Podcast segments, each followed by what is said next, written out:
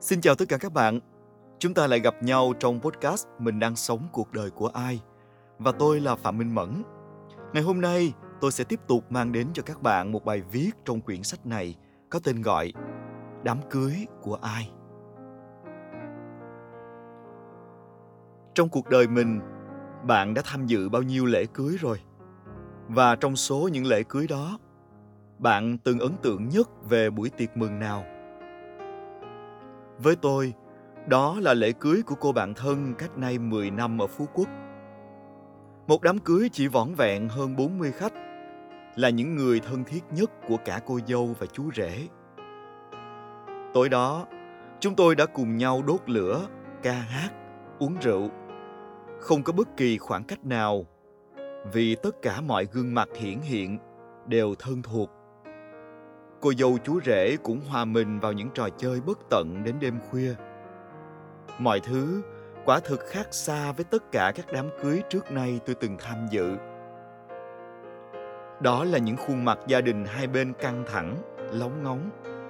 Những cuộc chào bàn cụng ly mà cô dâu chú rể có khi đều không biết người mình vừa bắt tay là ai.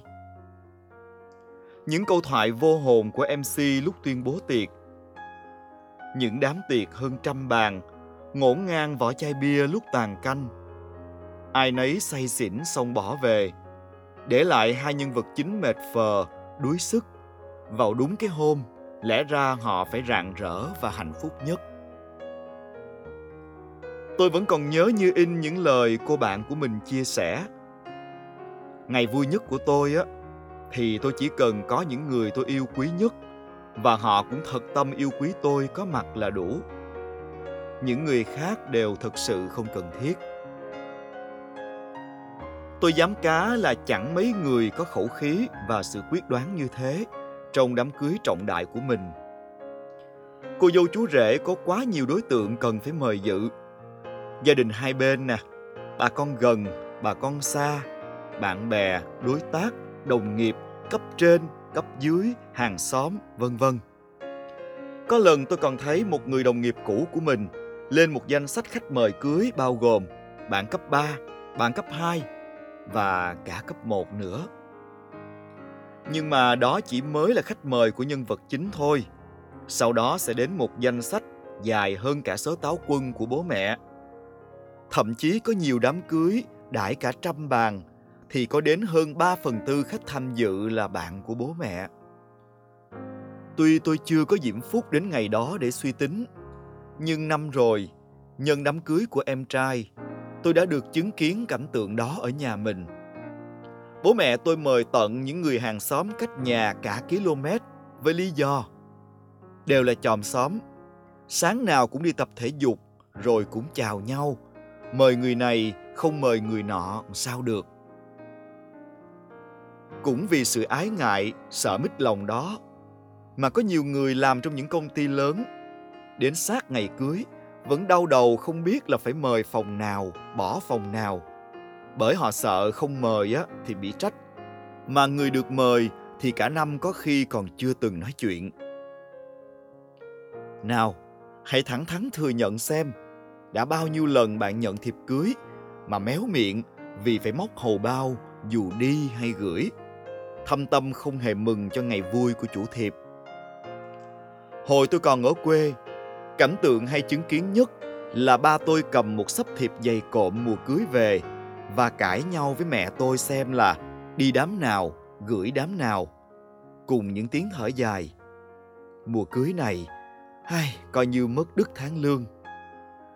Ấy vậy mà đến đám cưới của em trai tôi, ba mẹ tôi lại tạo ra đúng cái vòng tròn vay trả ấy cho người đời. Chạy đâu cũng không khỏi.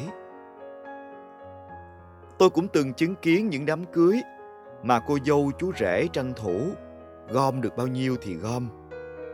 Nên ngồi miệt mài lên danh sách bạn bè thân sơ đủ bốn cấp cấp 1, cấp 2, cấp 3, đại học gửi thiệp cho bằng hết. Hậu quả là đến lúc đãi tiệc mới hoảng hồn vì trống đến chục bàn. Rốt cuộc, đám cưới hay một ván bài kinh doanh được đem ra đánh cược.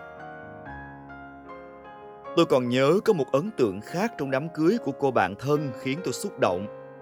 chính là lúc cô cất tiếng nói cảm ơn đến mọi người.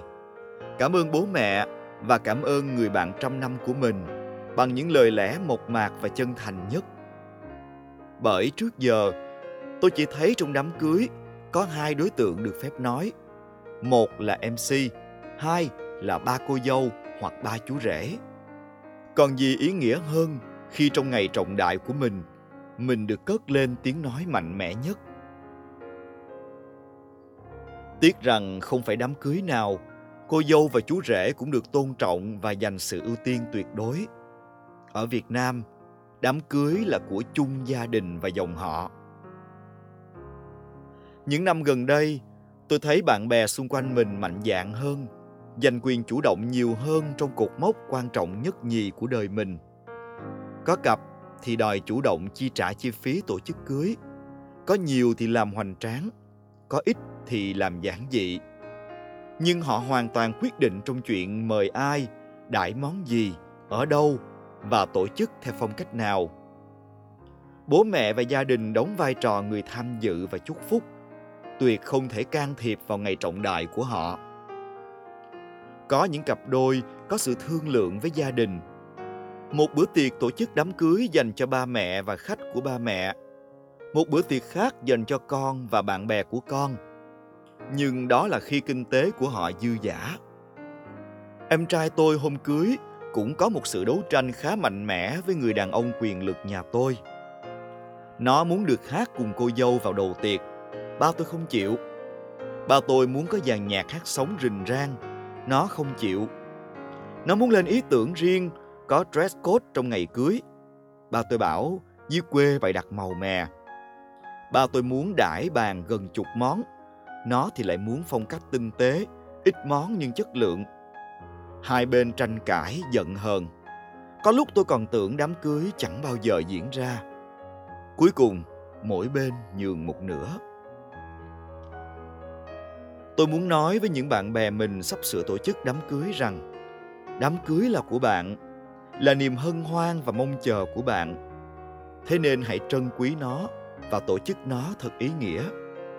Lớn cũng được, nhỏ cũng được, ngoài biển cũng được, trong nhà cũng được đông người cũng tốt mà ít người cũng chẳng sao quan trọng là hai bạn mãn nguyện và hài lòng tôi nghĩ thi cử xin con đổi việc làm. Chúng ta đều có thể làm nhiều lần trong đời, có thể sửa sai.